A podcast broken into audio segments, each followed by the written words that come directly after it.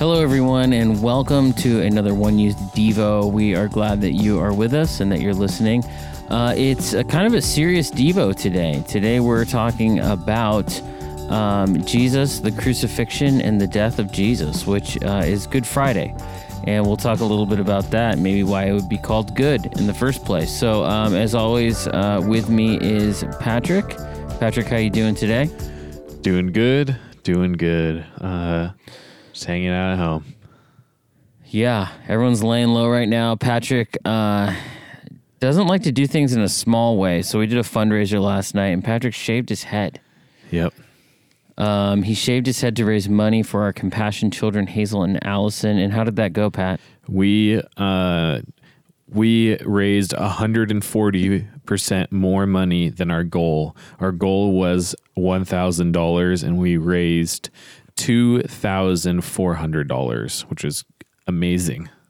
It's amazing. It's also amazing in you know the midst of this time where we can't even see anyone face to face other than digitally. People decide to step up and help out, which is great. What a great thing to do during Holy Week too, where we can think about other people, not just about ourselves. So um, today uh, we are going to be talking about the burial uh, and the um, not the burial of Jesus, but before that we're going to be talking about the death of Jesus. Yeah. Uh, a lot happened in the last 24, 48 hours of Jesus' life. A lot of events, a lot of events that are recorded in Scripture.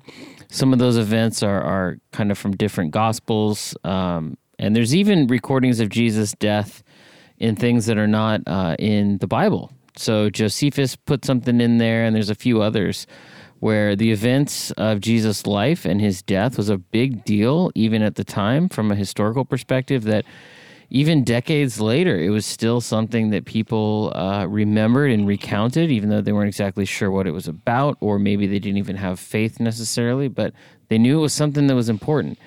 And uh, I can draw a parallel to like right now. You know, a lot of people are going to remember the coronavirus time because it affects everyone. Yeah, it's the only time in my life where uh, everyone in the world agreed on something and was doing something together. There's 100% unity in the whole world.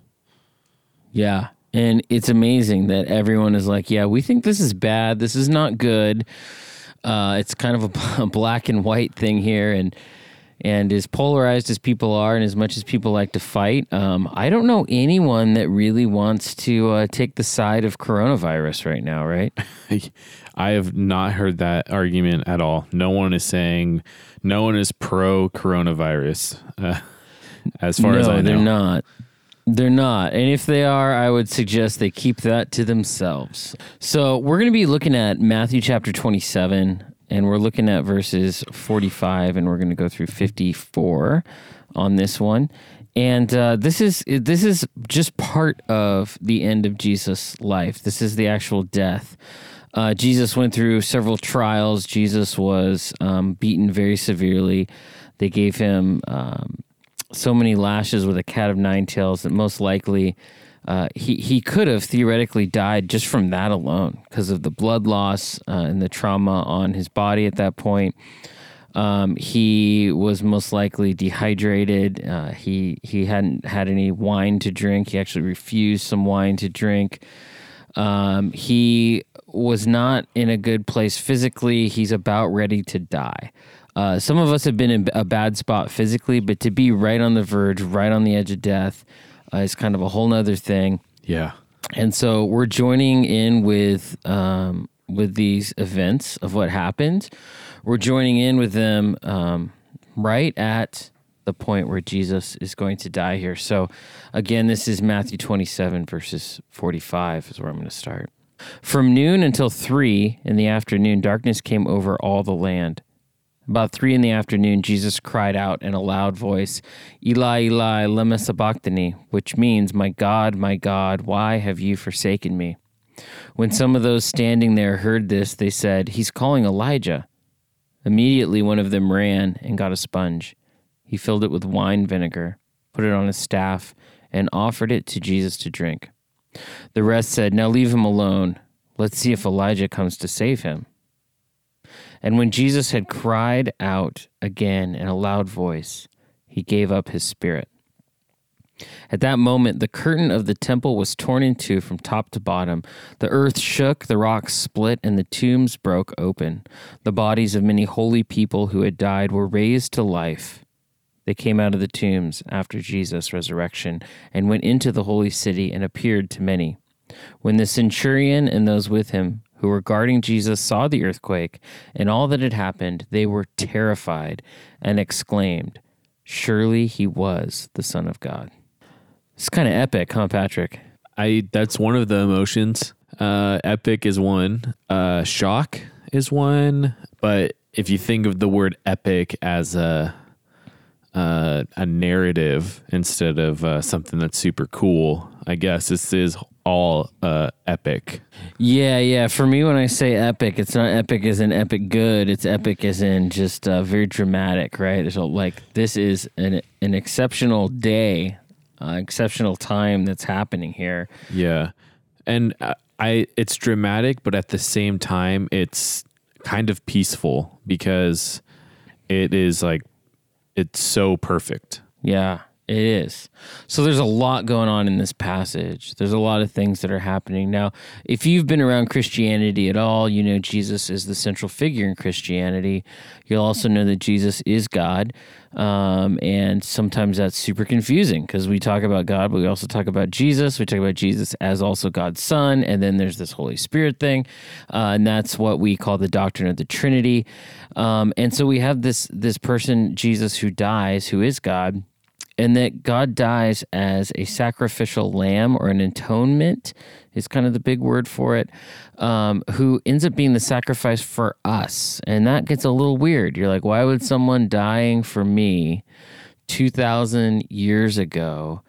What would that have to do with me today and me making a mistake, right? It just seems so distant, so far away. Um, but I think what is helpful, at least what's helpful for me to realize, is what's happening here is a timeless reality, right? It's outside mm. of time. Yeah.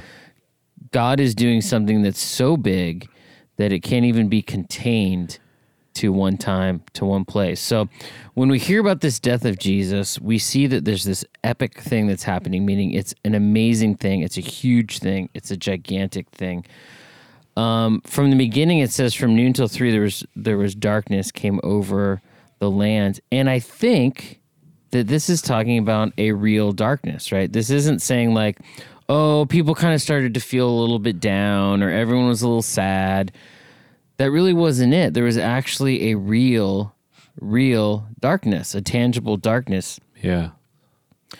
In my Bible, um, there's actually a little note where it takes us back to uh, to Amos, to a prophet, and and it's Amos 8 9. It says, In that day declares the sovereign Lord, I will make the sun go down at noon and darken the earth in broad daylight. So that's Whoa. the prophecy that points towards this event happening. So yeah. uh, in this book of Matthew, as we're recording it, you know, Matthew's making sure in some way, uh, you know, recording these events and maybe knowing Amos is saying, this is a prophetic thing that happened. This is a big deal uh, which is pretty crazy. And then we get back to some of Jesus' last words. Um, there's many kind of different versions of how many words Jesus said on the cross, exactly what they are. The seven what last words of Jesus is kind of a, a popular idea. Um, but here we have one, and it's this um, saying that's in Aramaic, which means, My God, my God, why have you forsaken me? So you read it, you're like, why would God say that he's forsaken? Like, my God, my God, why have you forsaken me? You're like, wait, how could Jesus ever be forsaken? So there's two kind of thoughts on this. Um, one is that when Jesus was on the cross and all the sin of the world was resting upon him or on his shoulders, um, sin really is like separation from God, it's distance from God. And when Jesus took on all the sin of the world, there was this sin on him that had in some way him be separate from God. Hmm. Now, that's one that's one kind of version of that, uh, and that's where people will read this and, and maybe think like, oh man, you know, God's taken on all this sin. Um, in that and so there must be some separation there must be something that's keeping god separate from jesus in this point however um, a good way to look at this is the next verse says, "When some of those standing there heard this, it said he's calling Elijah." Why would they say he's calling Elijah? Like that's kind of a weird thing to say. But if you look at this line, "My God, my God, why have you forsaken me?" That's actually Psalm twenty-two, the twenty-second Psalm. Oh, It's uh, it, it's the beginning of the twenty-second Psalm, which means that um, usually when you would recite a psalm, you wouldn't say, "Oh, I'm going to recite Psalm 22" because they didn't have numbers on them back then. Uh-huh. You would just say the first line, right? So like mm-hmm. Jesus is like reciting a song. And these were actually songs. So Yeah. he's up there and he's singing Psalm 22. And if you get a chance, anyone out there, read Psalm 22 this week and you will read the prophecy about Jesus.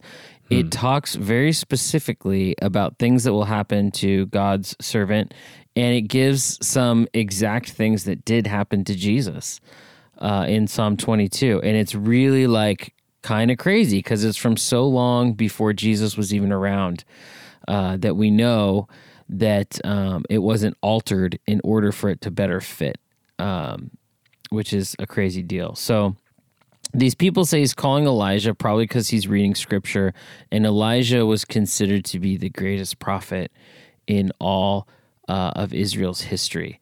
Um, Elijah was considered like the guy. This was the one, you know. Elijah was the one who rode up to heaven on a chariot of fire, um, like pretty, you know. Thinking about epic things, right? He's the one who's like, right? He's like, he didn't even die, right? And so, if you, if you think about, man, if you're gonna go and you're gonna go big, Elijah Elijah went pretty big. You know, a chariot of fire carried it like what in the world? Crazy. Uh, so Jesus going when he leaves, you know, is I think one of the questions is going to be is is he going to go in a big way? yeah. So so Jesus had done all these miracles. He'd performed all this amazing stuff. People had seen folks raised from the dead. Uh, Jesus had done that. Jesus had fed 5,000 people. He'd fed 4,000 people. Uh, Jesus had challenged the powers and the rulers. Jesus had spoken words, and they'd seen these these sinners and these people turn their lives around and want to follow God. And so Jesus was this person, this character, so polarizing at sometimes, but also unifying. Yeah. People wanted him to be king. Just, I mean, think about it, man. Just like at the beginning of this week, it hadn't even been a week. They were laying down the palm branches. They were shouting, Hosanna, blessed is he who comes in the name of the Lord. Yeah. Like what we talked about on Sunday. Exactly. And now they're watching him die on a cross Yeah. and they don't know what to do. Right. Yeah. And they're So- terrified. Yeah, they're freaked out. I, I mean, I'd be freaked out. I'd be sad. I'd be like angry. You know, it, it's kind of like all the emotions would probably flood out all at once if you're following Jesus. Now, if you're not following Jesus and you're like, yeah, well, you know, good riddance. I don't like this guy. Um, it's still a shocking event to have someone, you know, someone's life leaving them right in front of your eyes. Yeah. So what did they do? It said immediately they ran and got a sponge, filled it with wine vinegar, which is kind of just like you know vinegar, put it on a staff and offered it for him to drink. Again, like gross. I don't know, like That's I don't know super why that would be. Yeah, I don't know why like that would be more torture than help. Um, maybe and then it said- maybe yeah. that was the point of it. Maybe that was their point. yeah, like are they trying to help him out, or are they trying to like you know mess him up? Um, it's it's kind of it's kind of a weird deal. Um, now this also some people would point back to Psalm 69 verse 21 that says they put gall in my food and gave me vinegar for my thirst. Um, kind of pointing back to more psalms, pointing back to more prophecy to Yeah. Jesus in this moment. So they gave him this thing to drink. The rest of the people were like, "Hey, leave him alone. Let's see if Elijah comes to save him." So they're sitting here. They're like, "Let's just watch this show. Let's see what spectacle is going to happen." Well, and they they could have been thinking they're gonna get to see one of the wildest things ever. You know, Yeah. like Yeah, better than a chariot of fire. Or they might be thinking it's just gonna kind of be quick, or it's gonna take a long time. I mean, who knows what the murmur in the crowd was at that point? You know what I mean? Yeah, Yeah, you know, people might have been saying like, "Hey, this guy's a big deal. He's a prophet. We've seen all this crazy stuff. Like this will this will be good." Or maybe people were even thinking like his disciples are going to show up any minute and and save him and start a big war. You know, like who knows? Who really knows? Yeah. And so here come the fireworks. This is where the fireworks start to happen. And I think sometimes we forget about it because Jesus dies, you know. And when the hero dies in any story, um, usually it's it's just sad. There's no redemption. It's like the hero's dead, the hero's gone. That's it. Uh, and so the hero dies, but then all these like crazy things happen. So verse 51 tells us that at that moment, the moment when Jesus cried out, gave up his spirit, at that moment the curtain of the temple was torn in two from top to bottom. The earth shook, the rocks split, and the tombs broke open. So like Dang. Wow, right? Um, Yeah. I any thoughts on any of that stuff, Pat? I, you know, I when I read scripture, especially in the Gospels, I always like to think of the sound. You know, and I don't know why. It's just like something that I I, I do. So the sound of that to kind of help me pic- picture it more. The sound of the uh, curtain of the temple, uh, like of the most holy room, uh, probably loud, I guess. Um, but you know, the earth Yeah. is shaking. Yes, you know, earthquakes can be loud. I've heard some loud earthquakes before. Uh, gnarly rocks splitting. It oh man, who knows how loud that is?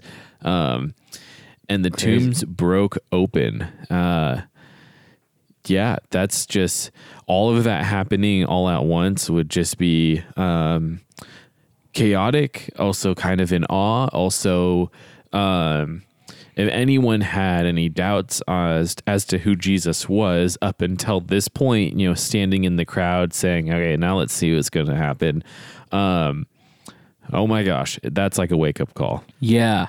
I mean, I mean, just the earthquake part. So a few years ago on Easter, there was an earthquake, and I had so I had a friend over at my house, and uh, we're all hanging out, and I looked down the hallway, and all the lights flashed down the hallway, Whoa. and I thought, whoa, that was weird. It was like a power surge or something, and then all of a sudden, the roll, the slow roll of an earthquake started to happen, and someone said, "What do we do? Where do we go?"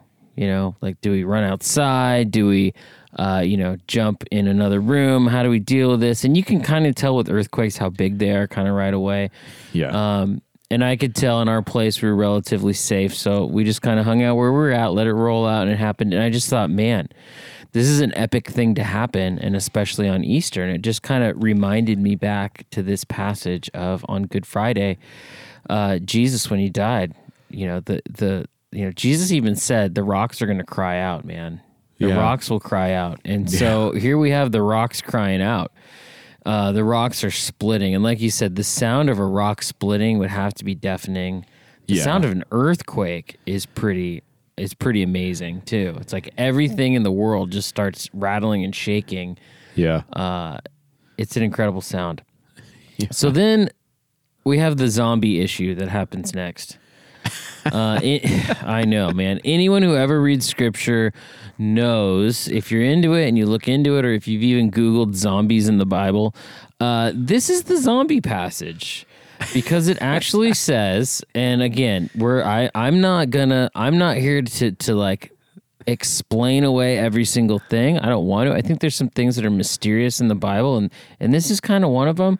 Um, it says the tombs broke open, right, and the bodies of many holy people who had died were raised to life.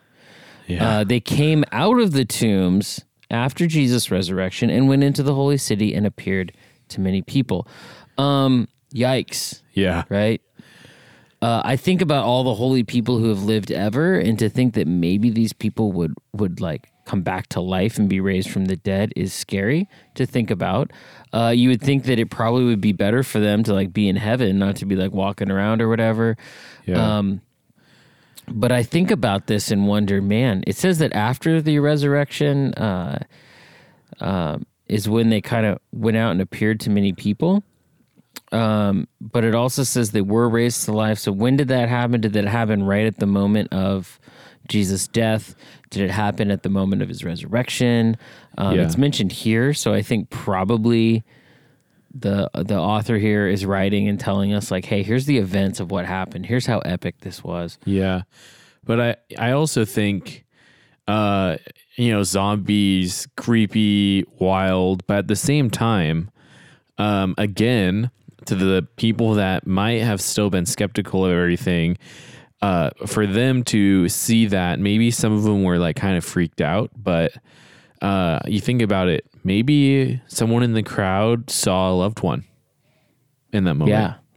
and Yeah. it wasn't scary. Maybe it was um it was reassuring or um I just think that's what I think about too is maybe this wasn't a, a scary experience for some people. Right. I think for more Yeah. than not it probably was, but in Sure, yeah. in the mess of everyone going around the the like spirits of people going around the city and you see someone that you know that is that changes the whole the whole thing for anyone Yes, absolutely. And you know, it is the spirits of uh, the spirit of people maybe that you know, or people who are holy. So these were, you know, these were good people. These were holy people. These were people who pointed others towards God. We don't know who they were. We know that Jerusalem was a very significant town with many significant people who were there. It doesn't name them, which is probably fine. Um, but it, it to me, it almost feels like the resurrection power of God was so big and hit so severely in such an I mean it's such a powerful thing to happen that it's almost like it escaped out to a few other people around, you know what I mean? Yeah. It's like this event was so epic that even people close to it got caught up in it. yeah Um, and God, you know, God, God uh, is not containable, but God can contain God's own power, if that makes sense, right? So, like, Yeah. God is not something that can be contained except only by God. Uh, meaning that if God wants to have one person be resurrected and one person not, God can do that. Um, but we do see just sort of this like spill over of God's grace and love. Um, and like you said, I don't think it was necessarily meant to be creepy. Um, yeah.